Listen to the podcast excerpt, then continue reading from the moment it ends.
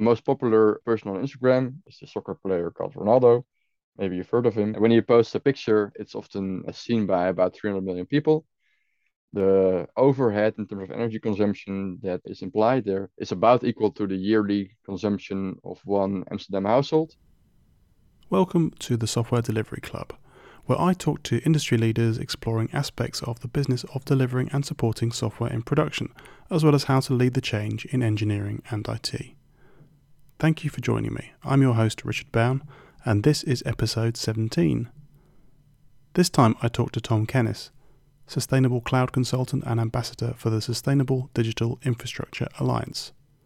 We discuss how I T and software delivery can be more sustainable and what happens when Ronaldo uses Instagram. We also talked about the impact of programming language choice on carbon footprint, the amount of energy used when watching Netflix, and how to right-size your cloud infrastructure. Lots to dive into for the techies, with tools that are available to measure the impact of your software. The emphasis is very much on making small changes that add up to a big difference. So there are some really practical tips here for individuals and organizations alike. Hope you enjoy. Hi, welcome to the Software Delivery Club. This time I'm talking to Tom Kennes all about sustainable I T. Uh, Tom works as a sustainable cloud consultant at Skyworks and advises companies in using the cloud in a sustainable manner. Next to that, he's involved as an ambassador with the Sustainable Digital Infrastructure Alliance, the S D I A, a non-profit organization. Driven by a strong passion for sustainability and technology, he is eager to drive society in a more eco-friendly direction. Hi, Tom. Thanks for joining me today. Hi. Thanks for having me. Now, we did work together before, so I do know you in a previous life. I'm really interested to find out about your new direction. I know it's in, in parallel to your existing work as well. So maybe you could tell us a little bit more about how that works, and then we can go on to sustainable I T. So I've always been interested in sustainability and trying to figure out how I can incorporate society in my work and doing what's good for society. And I think sustainability is overall the best thing you can do. Anything that's more sustainable will, in the end, uh, benefit society. And I noticed that in my work, I was mostly working for big corporates, where it's always a bit vague how they benefit society. Yeah. And I just decided at some point, okay, I'm going to pick up the phone, write emails, start calling around, see which people are active in the scene of sustainable I T. And then at some point that just started snowballing into my current role as ambassador for the S D I A. Mm-hmm. So how did that kind of come about then? So you say you picked up the phone. So was it literally you just connected with somebody, or was it a few of you created some momentum? How did that work? Yeah, so the S D I A has been going on for a longer time. I think they exist now for about four years, at least the founder, Max Schultzen. Mm-hmm. He has been doing this for about four years, first in Germany, then I think quite quickly also in the Netherlands. Yeah. So I just ran into him via this other organization called LEAP, which is mostly a Dutch organization that also tries to fund or direct funds towards sustainability in a broader perspective. Okay. And I think Max Schultz is the first guy that I met in this scene of sustainable I T that really went through the same thought process as I did. Okay. So we quickly hit it off, and we, yeah, it was, for me, it was quite clear from the beginning that I wanted to work with him because we think about these things in the same way. And what is that way of, of you thinking about things? How does that differ? So I think most people that enter the realm of sustainable I T go through a similar fashion. First, you think cloud is a good thing. Cloud is a good thing. But then you mm-hmm. notice that there are some oddities in there. Then you notice that uh, why aren't we tackling those things? What's keeping us back? Why can't we measure it? Where can we measure it? There are all yeah. these questions that you kind of go through. You start researching, and then at some point you kind of realize, okay, we the real question here is, how can we incentivize companies to start reporting on their digital footprint? Yeah. Also, how you can help them, I suppose, as well, because as you say, in cloud, it's not always obvious how you can measure that exactly. Now, in cloud, we, I mean, cloud is the least welcome environment where you can measure these things, because often there are layers of abstraction that disallow you to well, to read lower level counters if they even exist. Yeah. Which makes sense because you don't want to have this sort of root access in most cloud environments. So what would you say is sustainable I T then in itself? So sustainable I T uh, attempts to uh, enable companies and developers to start reporting on their G H G emissions, their carbon footprint, their energy consumption. So it's all about starting from the bottom, I think, because I think if you if you can enable developers to incorporate their the footprint in their decision making, you are enabling such a large workforce to do more green, to do better in yeah. that context. Uh, that's the end goal. Uh, I'm presuming it's a win-win then, isn't it, really? Because a company can show their green credentials, but also if it's a bottom-up driven thing, that it really brings the organization together in some ways as well. Maybe it's good to touch on the couple of recent events that you have. I know that you have people coming along to understand sustainable I T, and how does that work with them, and how does that drive change in organizations? Yeah, so I think I think a lot of people are working on similar things at the moment, and we are really trying to align those efforts in a sense. For example, measurement, there, there is not that many options that you can go, and there are some tools that are already out there that help you. Some companies are using them as well. I know that A B N AMRO says that they're using it, but I've never really seen a report from them. For the rest, I think I, I'm not really sure whether companies are really picking this up at the moment. I haven't really seen a lot of companies eager to report on their carbon footprint, but I do know that the big four consultancy firms are busy setting up, they're helping out and also putting out marketing to audit the sustainable footprint of um, their clients. So I know that there's quite some momentum going on, but the last two years also, I think, steered the course a little bit to a different direction for many companies. That's a bit more on the back burner now, but with everything going on, I think it's a matter of time before these things are more, you say it, top of mind again. Yeah, maybe. But for developers, I suppose it's something that they can do every day, or people who work in infrastructure, or people making choices around infrastructure as well. So do you have some tools or best practices which you recommend for those kind of approaches day to day?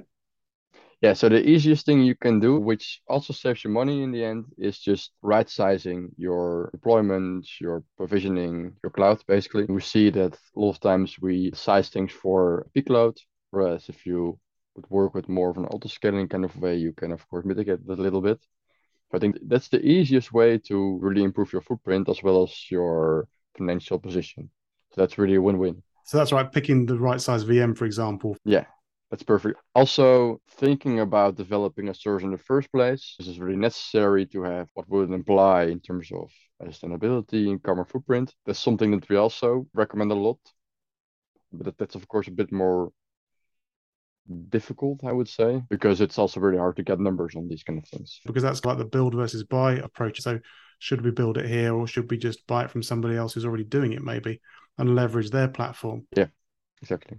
There's quite a famous kind of league, league table of programming languages and showing how green they are in comparison, or how much energy they use. Are these things that we can also use as developers or system designers to inform our decisions? Yeah, so the S D I A doesn't really promote certain software types or programming languages. We take a bit more of a broader scope. We also mm-hmm. look at U E, data center, architecture, even energy grid mix, those kind of things. I know some research from the Vrije Universiteit, Vrije Universiteit Amsterdam, which recommends certain tactics that you can apply as a programmer to build better software. But I also really like the research that, that gave us that table. Because if you look at it, then you see that Python has a energy consumption that's eighty times that of C sharp. This really gives you a lot more, quite a good indication how bad Python actually can be and why you should not build your applications in Python. Yeah. Of course, the other side of the coin is programmers' time, uh, engineers' time. So it's always a bit of a balance, I think. But I think these kind of sustainability metrics aspects, they're slowly finding their way into these decision-making processes. And this is a really nice example how you can how you can incorporate it, I think. Yeah, it sounds really interesting. So do you have any examples of success stories, the implementations or changes of view which have been really successful?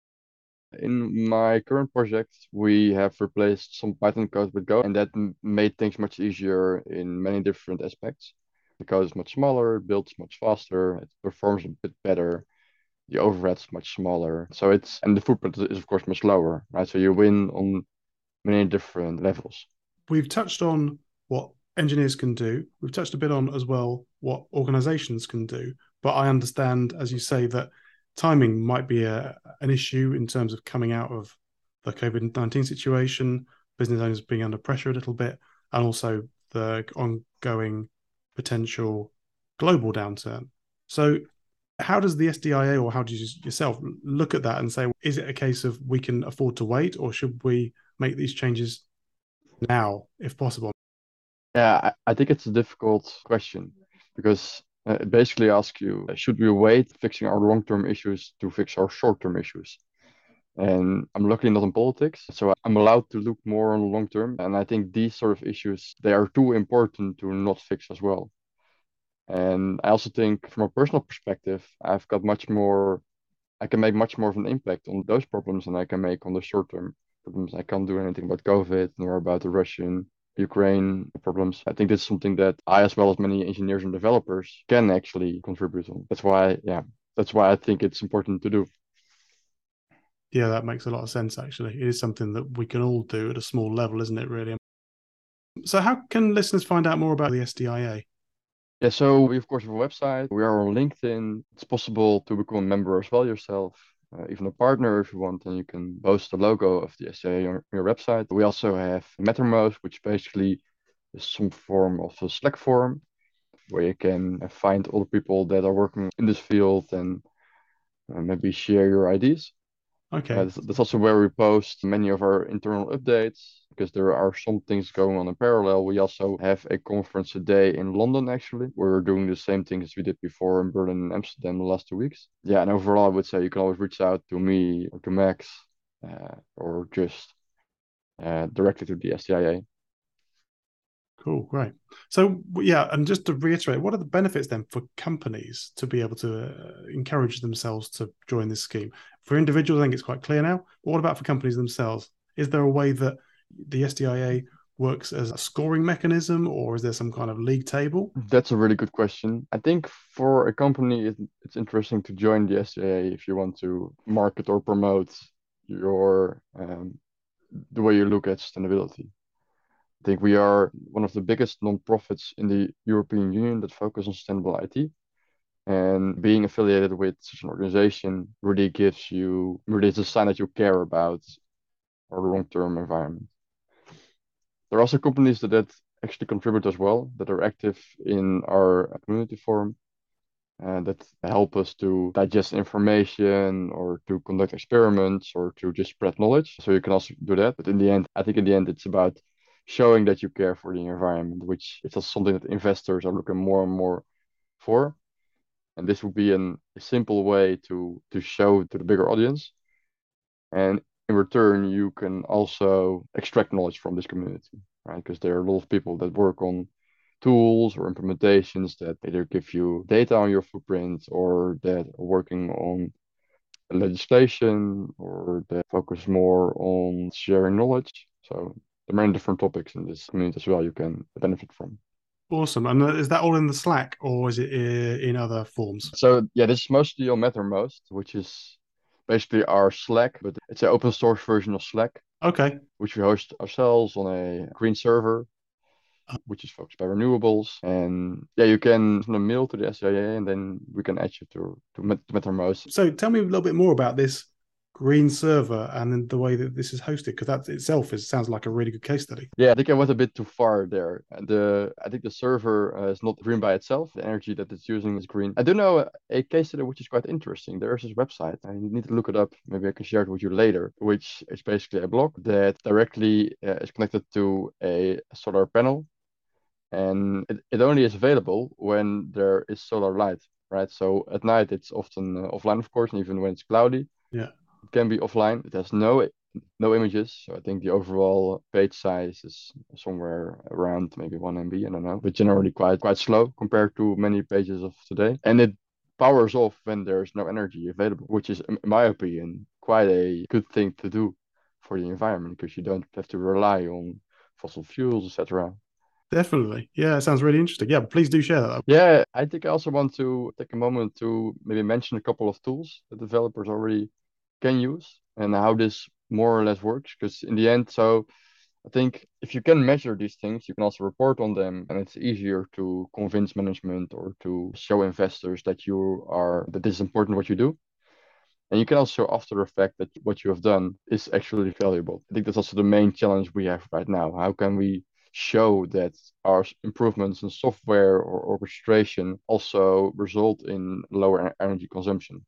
Absolutely. So as I mentioned before, also, there's this one tool which focuses on performance monitoring counters, which basically directly come from a C P U and say how much energy a C P U is using. These counters are sometimes available, mostly in Intel chips. And Intel also provides an interface, which is called R A P L, to convert some of these counters into more a more user-friendly format. So this is basically the, the only approach that currently exists to, from a software level, read your power consumption. Otherwise, you would need to attach a voltmeter to your, your server or your machine to, from the outside, get an estimation. And if these things don't exist, we, you have to rely on estimation methods and those kind of things.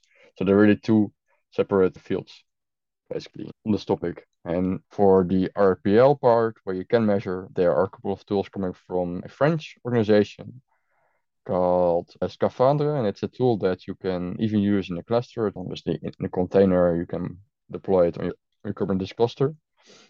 Uh, that exposes metrics to Prometheus um, that you can use from there. They also have some other tools as well that they use to even calculate embodied carbon. Right, so the carbon that has been used, the, so the carbon emissions that that were emitted during the manufacturing part of the server. Okay, wow. Quite cool, which are all estimations, and I think they are the best effort we currently have. So that's that's a part that exists. And if you can't if you can't use these R A P L interface, or if you're working in a non-root environment, or when you work on a higher level of, of abstraction, such as lambdas or functions, then I think the, the Cloud Carbon Footprint Calculator. And this tool basically, it's developed by the most important people in this field that have been working on measuring for a couple of years. And this tool actually looks at your uh, C P U utilization in A W S. And after effect gives you a estimation of the power that has been consumed during the process and how much emissions cool. yeah, that implies. Excellent. That sounds like quite a lot of stuff. And so, yeah, but if you can share those with me later, that would be perfect. And I'll put them in the show notes. Yeah, yeah, we'll definitely do share it. What I also like about these tools is that it really enables developers that are eager to do something with sustainability to start measuring their footprint and to start actually doing something in their daily work. It really brings this quite abstract idea of what is, what is, what is sustainable I T into an everyday life of an engineer developer. And I think that's, if we can achieve that as a society, as a industry, we are one big step closer to finding a solution for climate change, for those kind of things, at least for our field. And maybe good to add one last thing to that, because we haven't really discussed that yet, but I think it's important to also note, people don't know, often realize this, because currently, if you look at the total uh, energy consumed by I T, we are somewhere at six, seven, eight percent of the total energy consumption. This is an estimate, and academics are not really aligned here. Also depends on the scope that you use. And I've read so many papers that employ different methods or have different assumptions, but it's somewhere in that area. And if you look at the pace that this has been growing over the last, last years, if that would continue, we will end up fifteen, twenty percent, maybe even twenty, thirty. Also estimations, don't take my word for it. These are all just based on speculation. But so all in all, the I T sector has quite a big impact. So if we were to change our ways, we can actually solve quite a big part of this puzzle.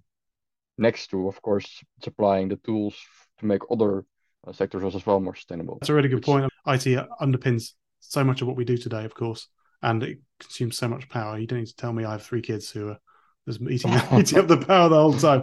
Anyway, but yeah, if you can make one change to one app, a popular app, which will save a fraction of a percent, then globally rolling that out can make a fundamentally large difference. Yeah, look at Netflix or Instagram. Uh, we don't even have numbers on, no accurate numbers that are really reliable on how much energy is consumed by these, these applications. But there have been predictions that put an hour of Netflix equal to thirty kilometers of driving an electric vehicle. Personally, I, I, this seems a bit high to me. And Netflix also has been strong in refuting it as well. But it w- I wouldn't be surprised if it's still quite high, and these kind of numbers would also be really valuable to have, right? And you can even yep. start thinking about, okay, what if I don't use Netflix today and start do something now that consumes less energy? And the same for Instagram. For Instagram, there have been more accurate numbers around there. And I think that so what I read is that the most popular person on Instagram is a soccer player called Ronaldo. Maybe you've heard of him. When he posts a picture, it's often seen by about three hundred million people. The overhead in terms of energy consumption that is implied there is about equal to the yearly consumption of one Amsterdam household, which is which is just one picture from one person. So this, of course, this quickly adds up.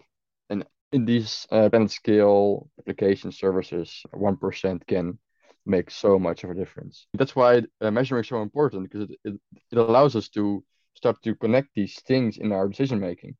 And that's really what we're lacking now. And even if you look at our sense of emissions, it's, that's often so much lower than we actually are emitting. There have been studies that ask people how much C O two is emitted when you use one gallon of gasoline. And people have been underestimating their footprint by seventy percent. So it's incredible uh, how little we actually know about our daily life, carbon footprint, our emissions. So there's also much work to do also in that sense to just educate ourselves and each other.